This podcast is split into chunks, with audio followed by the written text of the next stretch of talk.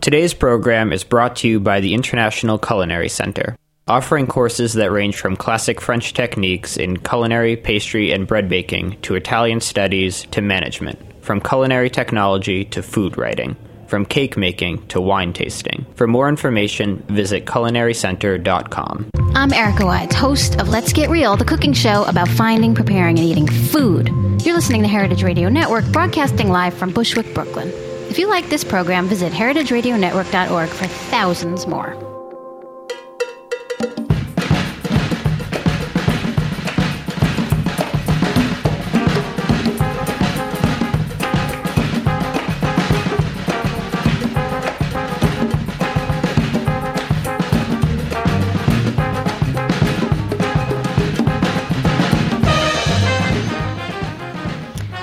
Welcome to All in the Industry on Heritage Radio Network. I'm your host, Shari Bayer. We're coming to you live from Roberta's Restaurant in Bushwick, Brooklyn. It is Wednesday, October 14th. This is the 82nd episode of this series, which is dedicated to behind the scenes talents in the hospitality industry. Today, my guest is a chef by trade turned festival producer. I will be introducing him in a moment. First, as I do in every show, I will start out with my PR tip. Then later, we will have my speed round game, industry news discussion, solo dining experience, and the final question. As the founder of Bayer Public Relations, I'm going to tip the show off with my PR tip of the week. Today's tip is to stay humble. Be modest about your career and personal achievements. Nobody likes a bragger or know it all, right? Smart people will, will recognize your success without having to spell it out for them. True leaders are confident, respected, and humble. So keep that in mind the next time you want to boast. Humility is the better policy. That's my tip today. Now, I am thrilled to have my behind the scenes guest here. It is Devin Padgett. He is the owner of Dev Inc., a company of festival engineers based in Basalt, Colorado. Devin is the producer of special projects for Food and Wine magazine, including The Classic in Aspen, as well as managing director of Sobe Wine and Food Festivals. And he's in town for NYC Food and Wine Festival. So, welcome, Devin. Sure am. Hi, Shari. Thanks for having me. Well, thanks for coming out here. Uh, get you away from maybe some of the action that you're setting up and working on with the NYC Wine and Food Festival. We are well underway. Been uh, hot at it for the last couple of three or four days, and uh, we're getting ready to go. Uh, you know, popping it live tomorrow. We're very excited. Great program in store for everybody this year. Yeah, well, we'll talk a little more about the festival, the specifics, but I'd like to start out with people's background because I really don't know how you went from being a chef to being a festival engineer. Still trying to figure that out myself. So, well, well, what?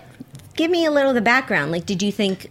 I mean, growing up, did you want to be a chef? Did you know you wanted to get? No, know- not at all. I mean, listen, chef by trade, and uh, you know, I think a lot of this is timing and good luck and good fortune. And of course, I'm gonna I'm gonna age myself here too because I've been doing this a long time. But when I started cooking, I, I'll never forget telling my parents, you know, I wanted to cook. I, you know, it just kind of happened organically, um, no real thought put into it um, as a young man. But when I told my parents I wanted to be a chef or a, a cook, I mean, they cried. It was not a cool thing. You know, this was this was Well- back in the '80s, and it was not. You know, chefs were not rock stars yet. This was not. Uh, you know, that was a. It was. Uh, it was work of of labor, not necessarily work of love. Love, at least where I came from. So, you know, it wasn't. Uh, it wasn't cool yet.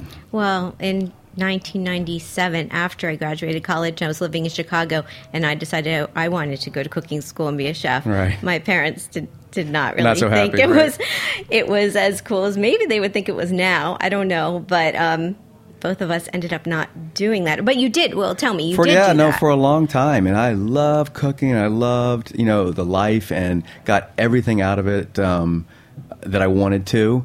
Um, and you know, it just it all kind of just happened, like I said, organically. I mean, there was no plan put into place. Uh, again, cooking in the '80s, I did the classic style apprenticeship. I, I worked for a little over two years for uh, a great German chef named Roland Ott, which, who nobody knows who that is, but um, it was a very classic European, you know, lived on property apprenticeship in New Jersey at the shore. Um, Oh wow! yeah, no, Is- it was is- really cool at the at at the Flanders. Um, was the name of the place? I think it's still called the Flanders. Um, it's been there for many many years. But um, after that very classically um, trained apprenticeship, I Um, this is, you know, this is the mid 80s. This is like in 1984, I guess, 1985. Only wanted to come to the Waldorf Astoria in New York or the Ritz Carlton in Boston. Those were my two picks. Like again, this this whole this whole world hadn't blown up yet. You Right. know, people weren't obsessed with food and drink and, and eating and the lifestyle and, and everything that we you know is is kind of part of our culture now. Um, and that's really what's changed in 20, 25 years, right, or 30 years. But um, anyway, got a job at the Waldorf Astoria in New York. Moved to New York. Didn't know anybody. Uh, Where are you originally from? military brat all over. Okay. Yeah, like born in Spain and lived in lots of places and lots of states. And um, I guess if I had to call a home from a childhood perspective, I went to high school all four years in Virginia. Okay. So my family kind of settled um, in Virginia. Um, so that's where that probably a little bit of that southern comes from. But uh, I'm, I'm hearing yeah. it now. It's coming out. Yeah. A little twang. Yeah, a little bit. So, um, yeah, so New York and the Waldorf uh, Astoria was a great experience. I was actually telling a story on the way over here about my days at the Waldorf, um, trying to remember all of this, and there's a lot forgotten for sure. Um, it's uh, from there did some stages in Europe. Um, in Belgium in Copenhagen, Denmark, and before Copenhagen was cool, you know, Rene Redzepi. You hear me? no- before Noma. Yeah, before Noma.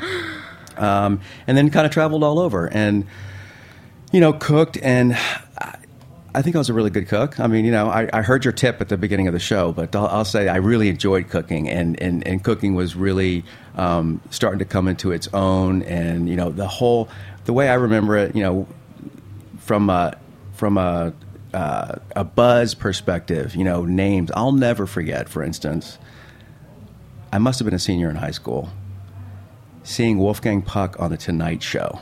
It was a chef on the Tonight Show. Now we could we could fact check that and find the year. I don't know. I'm going to say 83, 84, 82, somewhere back in there.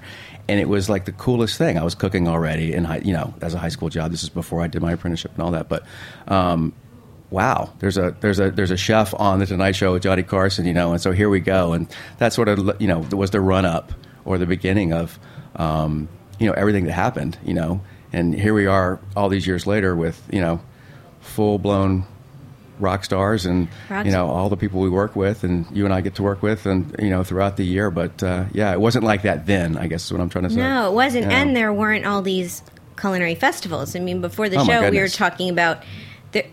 There are so many, uh, practically in every city, and I am trying to mix it up and go to different ones. But there's the standard ones that. Y- y- You know, you don't want to miss Aspen, or you don't want to miss NYC or South Beach, or you know, there's. Right. But to see other cities and go there, but this is a new concept too. These culinary festivals. Well, again, yeah, I, you know, I don't know if it was right place, right time, or you know, culture shift, or all of the above. But um, you know, as I was cooking along, I think one thing led to another, and I, I ended up in Texas and in San Antonio, Texas, and I was chef de cuisine for a man named Bruce Auden, who's still in San Antonio, and he was an original first year best new chef for Food and Wine magazine. Oh, okay. And Food and Wine had been yeah, Food and Wine. This was 1988.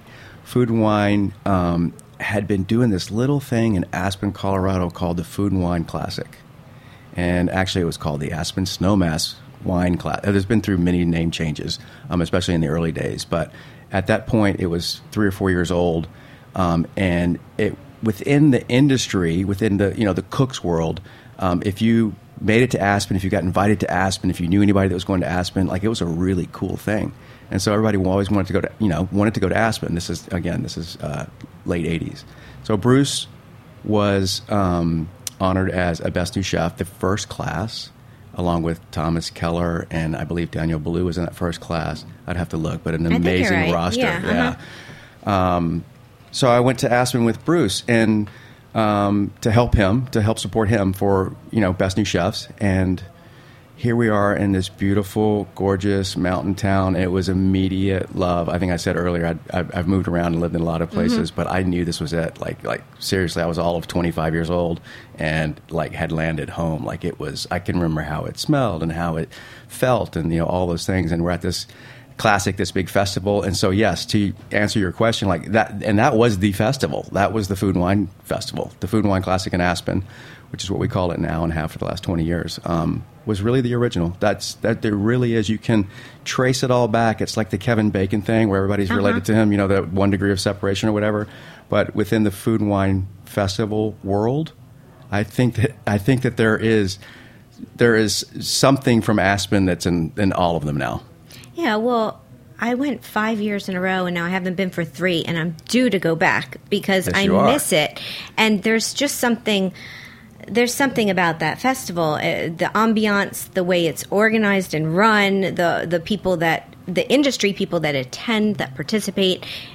I still think it's the best, and I think peop- the other festivals have their character and take take bits and pieces. I think from learning from what has happened um, at the classic, and I don't know. I can see how you fell in love with it. So, so you fell in love with it. So then you decided to move there and and, and help No. out. well, I mean, kind of. What, what was going on that first year I was there?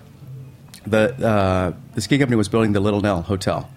It was under construction, so there were a lot. There was lots of talent in town that was interviewing to be the chef at the Little Nell, which was opening in, I believe, December of 1989.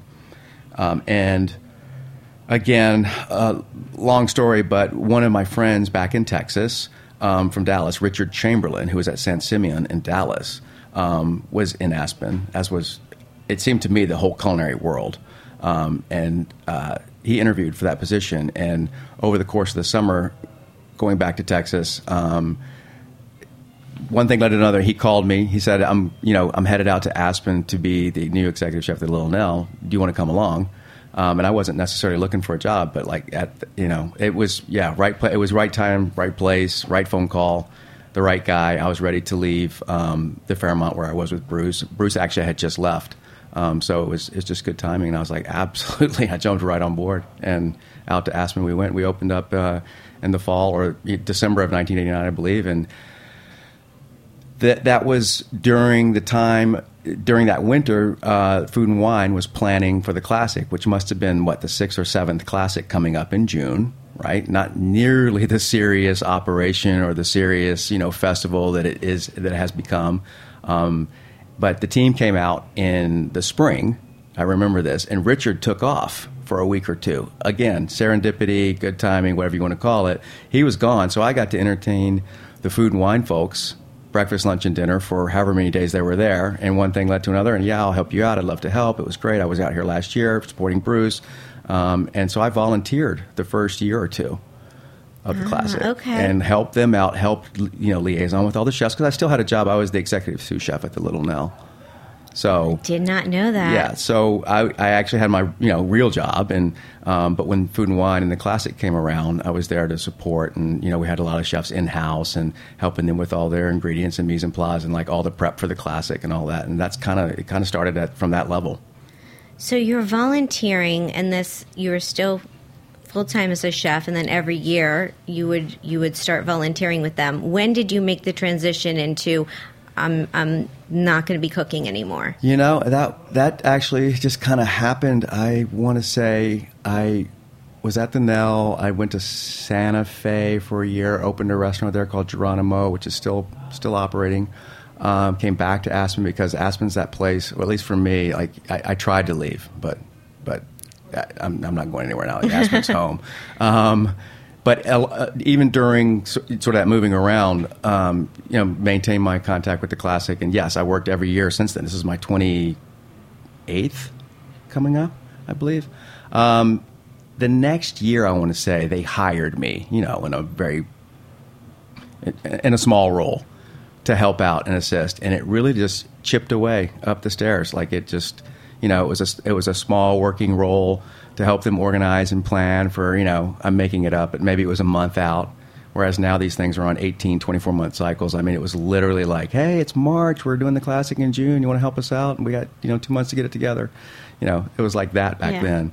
Um, not so much anymore. But uh, I stayed in Aspen or went back to Aspen um, and cooked, opened up a couple of places there. I was the chef at Mezzaluna. I was the chef at the Maroon Creek Club, that new development when it was new. Um, in about 1997, 98 was when it became very clear that this was That this was was something. I could do. And, you know, that along with lifestyle, um, you know, getting married, uh, lots of changes. You know, now I'm now I'm maturing into a, you know, uh, a well-rounded 33 year old, so or 34 year old. So, um, it just it became apparent that this was actually something viable. And again, from, no, from not from any planning, not from any Right. blueprint, not from anybody saying here's what you do. It was just like, wow, I can actually can work this. with food and wine, and you know, help produce the classic, and the classic became more, and here we are. So that's the story. Yeah. Excellent. We're going to take a little break and come back and hear more about now what you do as um, the the festival engineer of food and wine festivals.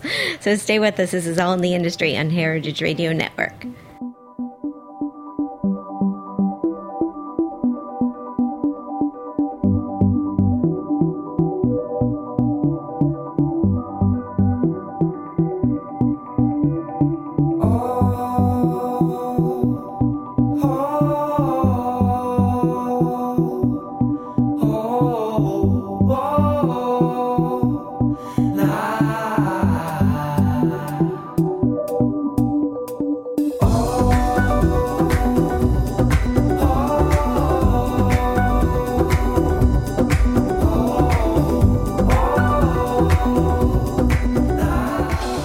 The International Culinary Center is a proud sponsor of the HeritageRadioNetwork.org. The ICC, with locations in New York and California, provide cutting edge education to future chefs, restaurateurs, and wine professionals. We're proud to claim Dan Barber, Bobby Flay, and David Chang among our honored alumni. This is Dorothy Cann Hamilton from Chef Story. Check out our ICC website at internationalculinarycenter.com. Welcome back to All in the Industry on Heritage Radio Network. I'm Shari Bayer. My guest today is Devin Padgett, the owner of Dev Inc., a company of festival engineers. He's the man befi- behind NYC and South Beach Wine and Food Festivals and the Food and Wine Classic in Aspen, which we are just talking about how he got started with that. So, Devin, as a festival engineer, like what what does that mean? Like, how do how do you go about producing these events? Well, you know, the, the term festival engineer is something we came up with. I don't know if we were kidding or not, maybe seven or eight years ago. Like, how do we kind of define our great team, these thing, this, this very sort of niche that we have you know, like found ourselves in, you know, helping to produce these festivals. And let me just say that, you know, the real kind of vision and behind these festivals is is not me. I mean, Food and Wine is behind the Classic and Aspen. The, the one and only the great Lee Schrager is the visionary behind the South Beach Wine and Food Festival in New York City. And you know, it's another another fortunate case that I've gotten to work with really great people in my career and in my life. And and and Lee would be one. Christina Grdovic from Food and Wine magazine, and Dana, of course, and that whole team over there. Like you know, we're family. Um, but how do we become festival engineers? We, you know, it's from the culinary background. I think there's a lot of similarity there. You know, working in kitchens all those years, um, it translated really well.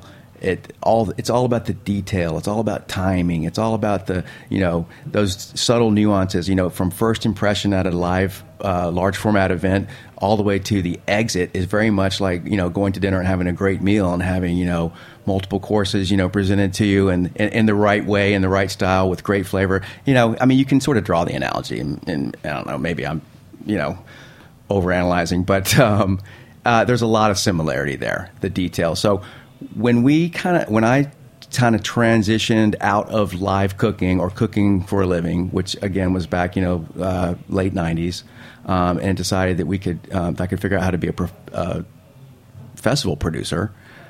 Uh, it really, I took a lot of what I had learned all the way up to that, you know, to that point, and fr- from the kitchen and from all my years in the kitchens, and, and really applied it to production. And so, yeah, So may so perhaps it's like mise en place. Like you have to get everything. Mise you en know, place, everything in its place. Exactly. It's Yeah. all about the details and organizing and, you know, contacting the right people and having the right schedules and having them on a timeline and having yourself on a timeline and, you know, having, you know, creating a plan, a run of show, we call it, to sort of sort roll out whatever the production is. And like really, I mean, that's not unlike, you know, opening a kitchen, you know, or, or opening a restaurant on a daily basis even. You just got to have everything in its right place. And so being highly detailed, I think, and, and organized, which is were skills I learned along the way, um, and how to do all that, I think it applied directly to, you know, picking up, you know, with an event, with a live event, small, large, medium, whatever. I mean, obviously, you you construct it. I mean, there's a vision, there's a there's a creative spark, you know, and then the process is really just sort of writing it all down and like figuring out you know the content and then the marketing and then you know how it's all going to fit together all the way down to the production and logistics. Again all very similar to you know lots of different businesses out there i'm sure but uh, kitchen work it applied well. So you know my experience with the classic the other i think bonus there was again very young kind of I don't know if it's an industry, but it was it was you know it had been around six, seven, eight years um, when I got involved. Six actually, um, and there there was there was no manual, right? There was no there was no reference book to go and say, oh, whoops, this is not good. How do we fix it? You know, you have to kind of make your way through. And so we got to sort of make lots of mistakes, you know, and um, trial trial and error, um, and fix things, and you know, try to be smart and creative, and that kind of just you know applied to the classic then. And then as the other festivals started to unroll um, or roll out, Lee called me in 2001, 2002, I guess, um, and he had this great idea that he wanted to do. What he wanted to do was the the the best food and wine festival east of the Mississippi is what he always said. He didn't want to, you know. Uh, it wasn't a competitive thing. It was there was nothing. You know, Aspen was Aspen, but uh, he that was his goal and his vision. And I, I, know you know the whole story behind the South Beach Wine and Food Festival. It's a great one as well. Um, but I've been there almost from the beginning um, with Lee, um, and you know we just that was the next big one, right? Right, and so we just picked up. You know, again, lots of years of learning at Aspen. I also did a lot of work. I've done a lot of work with sports, with ESPN, um, the X Games. I learned a lot from those guys. I would, it would, I would. Uh, be remiss not to, to point them out as well. I mean, from a production standpoint, a logistics standpoint, which is so you know, kind of out of the kitchen, but from that side of it, X Games and, and ESPN, ABC Sports, you know, a, a, lot of a lot of work with them in my early years. Ski racing, you know, and producing events. Right. Again, it's just about all the spokes in the wheel, getting everybody in the right place at the right time, executing, and you know, there you go. So we just, I don't know, we just applied it. See, you are humble. because no, it's no, it's true though. When I said the man behind, I was thinking like you're the perfect for my show being a behind the scenes guy. Like totally this, behind the scenes. This to me, like the man behind the scenes of these festivals. Because you're right, Lee Schrager and and and all those people that created these festivals. Um, and Lee came on my show last year with Adeena for his book, and right. I'm a huge fan. Um, so behind the scenes. So I'm thinking. So now there's a manual that says rent big tent. Could be. I mean, I, that'd be a good place to start. Um, sure make sure it will hold up on sand or on a pier right. or i mean you have a lot of uh, there's a lot of challenges with these a, events because they're massive. They're massive and they're large, and it's, and it's fun. It's it's learning along the way. And you know, I also like to point out that yes, you've working with great people. I think you know, obviously, you know, I always love working with people that. Um, know their stuff that are better than me that I can learn from. Like that's that's key, right? And, and just daily life, you know, if you can get up and learn something new every day, like that's the best day. Um, but these festivals themselves, these productions that we're talking about, they were definitely built on the back of people that you know sort of led the way from a production standpoint and sort of laid it out there, and that's kind of where I came in. Like right. you know, they, the, the reach out was, hey, can you help me with this? Can you come in and help me fix this, build this, you know, work this out? And that's you know, it's great to look back on that and say, yeah, you know what, from the very beginning, you know, I helped sort of provide the platform upon which this great event was built. So yeah. that's where it all started. So so you're out here now for NYC Food and Wine Festival, and you you took you're taking the time to come out here to Bushwick. what what are you going back to today? Like, where are you at now? The festival kicks off tomorrow. Uh, yeah, Claudia and I were talking about this uh, uh, driving over. Like the the real fun part, well, of all of them, but of New York, it's it's a it's a composite. We literally get to, and we produce the culinary demos for the massive New York City Wine and Food Festival, um, which is happening this weekend. Um, and there's 142 events, I think. That's they're, it. Uh, yeah, what? you know they're all over the city. at least 150. Yeah, exactly. We um, we're producing 24 live culinary demo segments. Um, you know, with everybody from Giada to Rachel to uh, Patti LaBelle to uh, yeah, no, we got a crazy, crazy schedule. But we get to start at the very beginning and not only sort of deal with the talent from the ground all the way up through their content, what they're doing, but I get to like put the whole team together. We start literally like last night at this time, Shari. I had chalk in my hand. I was chalking out the outlines of where the stage sets are going or where the front of house is going for the camera positions and then talking audio this morning you know and all of that sort of technical de- detail that's going to roll all the way into this weekend where i literally have to take a shower and dress up and try to look as nice as i can I actually host the stages. So i actually bring the talent out. So it's a full it's a full role for us. It's it's it's setting up and, and we get a blank canvas really you know. Lee and i will talk and the team will talk about you know who makes sense and you know we're lucky to have have, you know, 40 or 50 possible talent to do these demos. So we cull it down and work with the Food Network. And, you know, here's our 24 segments for Saturday and Sunday. That starts back in April. So we, this has been going on since last, well, late March. Um, of getting the scheduling together. That's the first part of it, and not to bore you with all this detail, but no, you know, that's what I want to hear. Right? Then, then, then, then we get to all the way up to site, and have a great team of people. Mike Blumquist, you know, the festival engineers, the Dev Inc. Festival engineers are a team of people I don't know. We have yeah, how many? A little over 50, I think, free, wow. freelancers that come in and work projects. I think we've got 22 or 23 on site for for this year's New York City, and that's culinary, it's production, it's operations, it runs the whole gamut. I've got a project manager. His name is Mike Blumquist. Way to go, Mike! Great job. Um, he's been working really hard. Uh, for the last six months on organizing all the details um, that we're talking about. So, from taking the venue, you know, outlining the actual physical footprints, hiring all the vendors, working with the unions, making sure the staff is there, doing all the grocery shopping, you know, collecting all the content, all the way through working with you know our friends at William Morris and the agents to make sure that the talent is there on time. And you know there's lots of other people that are working. I mean there are literally 150 200 people core people working the overall event the overall festival. But as far as the culinary demos um, we're fairly self-contained. We work um, with seven or eight other key people on the on the festival team. Um, but you know, again, like I said, I'll take the microphone on Saturday and literally bring you know Rachel and Giada and Marcus and everybody out on stage, and they'll do their thing, and you know they'll shine on stage hopefully and have a great time, and we'll wrap it up on uh, Sunday late and start on next year. Well, I've seen you in action. You do a great job. You'll be you'll clean up well and do a great great a, so. a, great host. Let me ask you the question I had from from last week. I had on Chris Cannon. He's the owner of Jockey Hollow Bar and Kitchen in Morristown, New Jersey, which by the way, Esquire magazine had their uh, best restaurants of America come out today, and Jockey Hollow Bar and Kitchen was on that list. So, congratulations, Chris. Now, his question is how do you deal with all the egos? Wow. Congrats, Chris, on that. I do know, I know Chris. Um, what egos? There's no egos. Uh, yeah. All egos uh-huh. are checked at the door. Mm. I used to tell, um, I, or I've told the story before, a few, call it five years ago.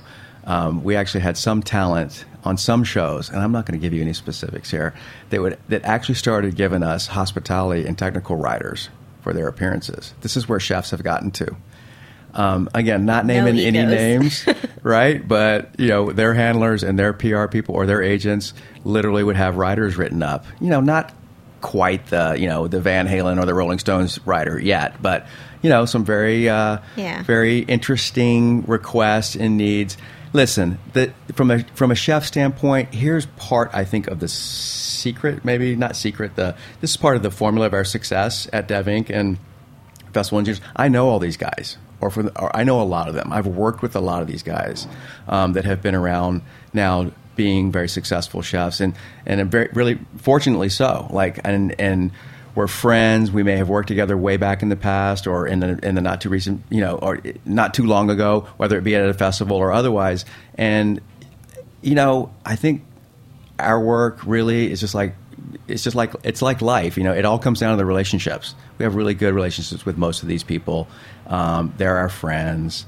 Um, we're there trying to produce them and sh- make them shine and have the best, most seamless, um, most positive experience that they can have. So we're all on board. We're all on this. They're all on the same page. And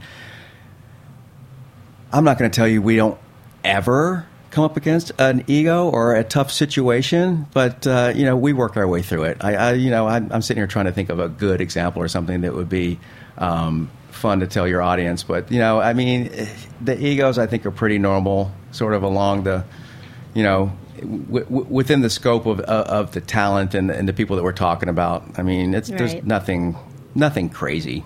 All right. Well, Sorry to disappoint you, Chris. I mean, the, I think he'll, I think I think you answered that well. I think he'll be satisfied. um, okay, so we're going to take another break here. We're going to come back and do my speed round game and talk some industry news. This is all in the industry on Heritage Radio Network.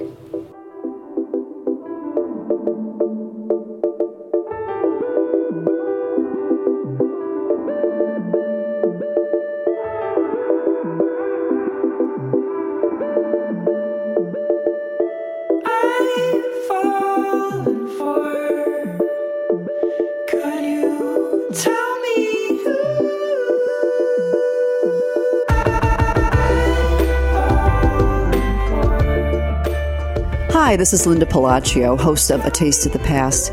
And you know, I remember my very first show, December 2009. Ooh, it was a cold winter. And my first guest was William Grimes from the New York Times. Now, the one specific I had to tell him was wear a hat, gloves, and a warm coat because our studio had no heat. We had no heat in the winter, we had no air conditioning in the summertime. It was rough going, but we were a startup and we had a good show, regardless of the fact that we could see our breath. So today we still have hurdles to climb over, and the only way we can get there is with your help. So if you would please consider being a member and press that little beating heart button in the upper right hand corner to donate. It's going to help us have heat and electricity and air conditioning and really good sound with really great guests. Thanks for listening. Okay, we are back. This is All in the Industry on Heritage Radio Network. I'm Shari Bayer. My guest is Devin Padgett, and it is time for my speed round game. So, Devin, what Can't this wait. is, I'm going to name two or more things, and you just pick your preference. okay. Here we go. Very easy. No, there's no right or wrong. All right. Eat in or eat out. Out. Wine, beer, cocktail, or mocktail. Mock. Tasting menu or a la carte. A la carte. Small plates or large plates. Small. Communal table or chef's counter. Hmm, communal. Tipping or all inclusive charge. Well, with the news that broke today, I'm going to say all inclusive charge. Yeah, I have to go back and, and listen to my episodes because the answers ch- started changing. I've been asking this for for uh, over a year and a half. I'm taking advantage of current events. yeah, right now, no, we're yes. going to get to that. A few more in the game, and then we'll talk talk about the news. Okay, how about putting up a tent on grass, the beach, or a pier? Grass. Grass. Burger Bash or Meatopia? Oof, Meatopia. Cheese plate or dessert? Dessert for me. Manhattan, Brooklyn, Aspen, or Basalt? Oh my goodness, that's not fair. Basalt. How far is Basalt from Aspen? Mm, 20 minutes. Okay, It's, what is it, 14 miles down the road? Yeah. got it. It's, it's the next town down. Great. You did well at that game, on my game. Thanks. Okay, so the big news that broke this morning, breaking news. I think it's breaking down Twitter. I think I think Danny Meyer is trending. Uh, think so. the first I saw it, it was on Eater that Ryan Sutton wrote about how Danny Meyer is eliminating tipping at his restaurants. So this is huge news, and Huge. and people, you know, the tipping thing is has been talked about a lot this year, and as I said, the opinions are kind of changing on it. But he's decided um, he's eliminating tipping at all of his restaurants. There's 13 total. He's starting with the Modern at MoMA, which he'll start uh, next month. And he says uh, dish prices will increase a little, but he feels it's time. And um, I then got an email, you know, from uh, Union Square Hospitality Group that he wrote to people on his email list. And one of the lines in it I liked, uh, you know, he says, We believe hospitality is a team sport. So I think it's saying it's time to kind of, you know, keep the, the wage across the board uh, fair. Listen, it's big news. If anybody can do this and lead the way, it's certainly Danny Meyer and his amazing group at Union Square Hospitality. I, I, I, not even a joke. I've told him for many years. He's he's been coming to the classic for as long as I have, and um, is a great friend um, of Food and Wine and a great friend of ours. I've always told him when I grow up I want to be Danny Meyer, and I think probably a lot of us have. Yeah, me um, he's too. just an amazing human being. Uh, what he's doing now, I know that's a long time coming. This is not. This was not a something that happened overnight. Um, Right. They've been talking about it and thinking. You know, it's been a it's been a big debate and a big topic of conversation for many years in our world. And what I like best about it, if it works, and I know that it's going to work, like it, it may take time. It's going to it's going to be a re-education. It's going to be a reculturalization, actually, in the I think dining experience, really. Um, but what I like most about it, and this is probably being selfish, putting my cook's hat back, back on, is you know one of the premises, one of the ideas here is to get that living wage, get that wage up for the back of the house, the guy or the girl who's back there, you know, really working hard, cooking, the cooks, you know, the the, Yeah. the, the kitchen, the, the the people working in the kitchen. Like, I mean, it's not that it's slanted any one way, but like to get that wage up, uh, you know it's such a craft, and you have to have such passion to want to be a great cat, a great cook, and a great you know to be a chef. Um, and there's just not a lot of you know economic support in our world um, to do that. You know to to kind of live at such a low scale and work so hard. I think this and the all in and, and Danny's idea here and Union Square Hospitality's ideal here. I think that's a, a big part of it, and, and I love that part. Yeah, no, I agree. I've always, I mean, there's been a shortage of line cooks too that people have been Right. talking about for, you know, beyond this year. And I think, you know, the wage does have a, a part in that. has a big part of that. I have again lots of friends, obviously in the in the industry, and like that's been the biggest stress for many years now. Um, yes, it's been talked about a lot in the last year or 2 um, and you know since the you know since the crash, and you know everything's everything's recovered, but the kitchen is you know is the line out there in our in our small world. But uh, yeah, it's due, and if this can help solve some of that and make things um, a little more equitable, a little more fair, and give people a little better quality of life, you know, from an economic standpoint, I'm all for it. Yeah, and I, I've always admired Danny. I mean, I, I, yeah, sometimes I think to myself, well, what would Danny do, you know, when I'm making a decision? Because he is so smart, and I, I think, and so nice, and I, I definitely think this is this is this is huge news because it's just he, they're they're a major restaurant group that influences a lot of people. So big big influencers and i think that us uh, as consumers if i can just say this i think if we can help with this whole initiative and with, with this whole goal here and really sort of take a step back because yes there's going to be price increases. Something somewhere the money's got to come from somewhere. It's got to be paid for right? And he's very transparent and they're very open about that and they give the whole you know we'll be reading all the all the press and you know all the details behind it here over the next few days um, if you haven't already. But we as consumers have to realize hey i would have put 25 or 30% on that anyway. You know, I don't know if prices are going to go up 10% or 15 or 20. I know they're all kind of all over the place right now, but there was something that said dish prices might increase as much as 30 to 35 percent but basically he's saying I, as a consumer i don't think it affects us as much as it will affect as you said the back of the house and and their wage like Right, that's right. that's where it's going to make more of a difference like as consumers we're not going to be leaving a tip we'll be paying more Right. for prices and he said he's going to call it hospitality included which Love is that. so Of course. so danny meyer right. So, Danny, and uh, yeah, it makes, it, I think it makes total sense. I, I, I'm all for it. Yeah. Well, it's exciting. So I'm for it too. I'm, I'm, you know, it will be, I'm sure it's, we're going to be hearing more about this. So. Very controversial. You're going to have lots of shows about this, Shari, I'm sure. I think, you know, this is something that's not going to be quick. It's not going to happen overnight, and you may we may all still be talking about this, uh, you know, a few years from now. But you know, we'll see. Every Yeah. rev, you know, every good rev- revolution is a slow revolution, they say. So we'll we'll see will that, where that comes from. We will. Okay. So that's all we have time for with industry news. So we're going to take one more break, come back to my solo dining experience. So stay with us. This is All in the Industry on Heritage Radio Network.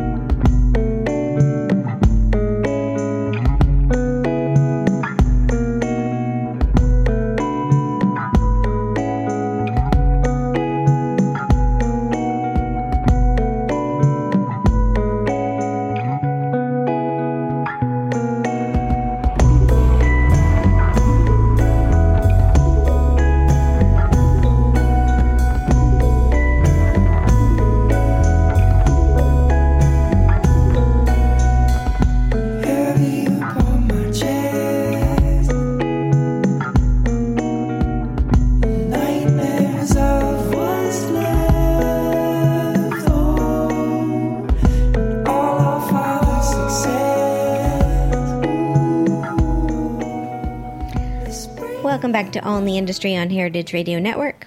I'm your host, Shari Bayer. It's time for my solo dining experience, which this week is brought to you by our friends at One House Hospitality Headhunters. Check them out on Facebook and on Twitter at one underscore house and at Instagram at one house, and that's spelled O N E H A U S. So here's the rundown of my solo dinner at Al Forno. Location 577 South Water Street in Providence, Rhode Island. The concept upscale neighborhood restaurant known for its Italian fare and as the birthplace of grilled pizza. The chef and owners George Germon and Johanne Killeen. Why did I go? C- because this place is legendary. My experience. A couple weekends ago, I drove to Providence before venturing to Newport for the Newport Mansions Wine and Food Festival, specifically to go to this restaurant. I arrived a little before five when it opened and was seated at a nice two top by the windows where I could see the sun setting. What did I get? Well, I had the pizza, of course. I went with a margarita, and I also got an apple crisp tart for two because there were no tarts for one, and hey, I'm worth it. My take the grilled pizza lived up to the hype. It was shaped like a lopsided rectangle and served with a sharp knife to cut as you please. It was delicious. And my tart was beyond expect- expectations. It was heavenly. Dessert orders are taken at the beginning of the meal as they are made fresh to order, and I could taste the difference. It was so, so good. I didn't finish either dish, and I took a goodie bag of leftovers to go. The scene Rhode Island locals. Perfect for those who appreciate fine yet simple cooking. Interesting tidbit Al Forno opened in January 1980 and has been serving the neighborhood since. It's basically an institution. Personal fun fact because I'm crazy when it comes to restaurants, I took advantage of my short time in Providence and had a second dinner at Birch, another recommended restaurant. Yes, as I said, crazy. The cost $41, not including tax and gratuity. Would I go back? Absolutely. I would love to try more of Al Forno's menu. Their website is alforno.com. So that is my solo dining experience. Have you ever been there, Devin? I have not on the list forever. Um, That was like me too. It's yeah, worth it's worth checking out. Really? Yeah. it's still on the list. All right. Scratch that one off my list, Right. but I would like to Good go for back. you. yeah. Okay, so it's time for the final question. So next week, I'm having on Chris Miali and Chef Elan Hall. They are of Blue Cut Aprons, American-made aprons and chef coats handcrafted in Los Angeles, utilizing the finest materials. So, Devin, can you ask a question for Chris and Elan? Worn lots of chef coats in my life. I was just sitting there thinking about the aprons too. They've become trendy, Yeah. you know. Well, I was. I guess the question is chef's coat, uniform or statement. I don't. I don't know. I people wear chef coats now that aren't cooking. Like it's. Uh, is is that the goal? Is that the, is the goal to get everybody in a chef's coat ultimately, whether they're cooking or not? I don't know. I don't know. Was that the question? I, I, I maybe the question. The question. The question is: a Is a chef coat still a uniform? okay. I mean, you know, for, for all my career, it was it was a uniform. What is it now? Is it still a uniform? I'm curious. we see lots of people work working in chefs, cook, you know, whites and, and cook shirts, and Well, you know, that's what I'm thinking with your demos. uh, are most of the of these chefs doing demos just wearing street clothes? Okay, so this is exactly where the question's coming from. Yeah, that- We're- no, we're- that's what we're- I'm thinking. We're coming all the way around it. the circle Yeah, here. So yeah. the chefs, the talent that's on stage, typically no, they're not in a chef's coat. Maybe an apron, but the people working the show, including all the Dev Inc. Festival engineers, Claudia's shaking her head now because she has them all made. They work the uniform behind the scenes for all the culinary team and even the operations team are cook shirts and some chef coats. How crazy is that? You know, it's, it's a cool thing to wear. It is. I mean, I'm sure if It's Alon, if Alon and Chris can get everybody wearing chef coats, then they've they, you know, they've done it, right? yeah, and they they they have these they have very cool aprons too. The aprons have become. I've just noticed that uh, you go places and you see the chefs uh, bright colors Yeah, and yeah, you know yeah. interesting, nice you know beyond beyond what was happening in 1980. Oh my God, you remind me of all the. remember the big pants? Oh, Oh. what were they called? With all I had With- bread with pants the- and fish with the pants peppers- and chili pants chili and tomato pants. them. I had them all. I'm I'm not ashamed to say that. had every single pair. That's how it began. Yes, it all began there. It's, you know, trying to create, trying to trying to make it a little more fashionable and fun. Anyway, Alon, send me an apron or a chef's coat, and and and let you know how it how it how it looks. Uh, I will remind him of that. Excellent. Well, that's the show. Thank you so much. thank you much. for having me. This was great. This was a lot of fun. Yeah, no, thank you for coming out here. It's great to get to see you, and I'm looking forward to the festival this weekend. We'll see you around all weekend. I hope. Yeah, I will be attending, representing Heritage Radio. It will be fun. Absolutely. So, my guest today has been Devin Padgett. He's the owner of Dev Inc., a company of festival engineers behind Food and Wine magazines The Classic in Aspen and South Beach and New York City Wine and Food Festivals. His website is devinc.com. On Twitter, he's Devin Padgett. On Twitter and Instagram, I'm Shari Bayer, Bayer PR, All Industry, and my Facebook page is All in the Industry, and my website's BayerPublicRelations.com. Many thanks to my engineer today, Liz Smith. Today's breakout music was provided by The Landing, and the theme song to my show is by the California Honeydrops. Thank you to our sponsor, International Culinary Center, and thank you, listener, for tuning in. If you like what you heard, tell your friends to subscribe to the show on iTunes and feel free to touch base with us at heritageradionetwork.org. Next up, we have a short clip of this from the Speakeasy, another great show right here on Heritage Radio Network. I'm Shari Bayer. I'll be back next Wednesday at 4 with another live show. I hope you'll tune in then. Thanks, Devin, and thanks for being part of All in the Industry. Thanks Bye. for having me.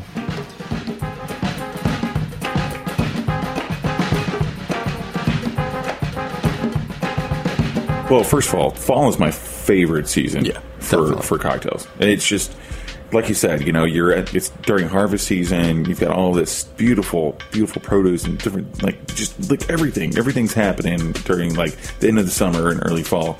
On episode 137 of The Speakeasy, master bartender Aaron Polsky talks to host Damon Boelte on why fall is such a perfect time to make great cocktails. there are just new ingredients that are available to us in general, you know, and that's great. Like the accessibility and availability of spices and good quality produce on a wholesale level is awesome. And also the technology to make them work fast. So everybody, well, not everybody, but you and I know the Dave Arnold pioneered uh, rapid infusion technique with an iSi container. And of course, you can do that with a cryovac, or as I recently discovered, a food saver with a, a handy food saver Tupperware canister attachment. You can make things work fast. You can experiment quickly. Uh, you can weigh things in grams. You can time how long it takes, how long you're putting suction on it, and you can get really good, uh, good bitters, good infusions, and that's great in you know especially for the fall because you think of fall you think of i mean all jokes aside you do think of pumpkin spice you think of pumpkin pie and you think of all those Yeah. warm spices and squash and all that Apples, pears, apples pears pumpkin spice yeah. um, i think that six six years ago it would have been difficult to find different types of cinnamon and now you can easily get them Whether you know what a rapid infusion machine is or you're a bartending novice, be sure to listen to The Speakeasy, available on Heritage Radio Network and iTunes. Thanks for listening to this program on heritageradionetwork.org. You can find all of our archive programs on our website or as podcasts in the iTunes Store by searching Heritage Radio Network. You can like us on Facebook and follow us on Twitter at heritage underscore radio.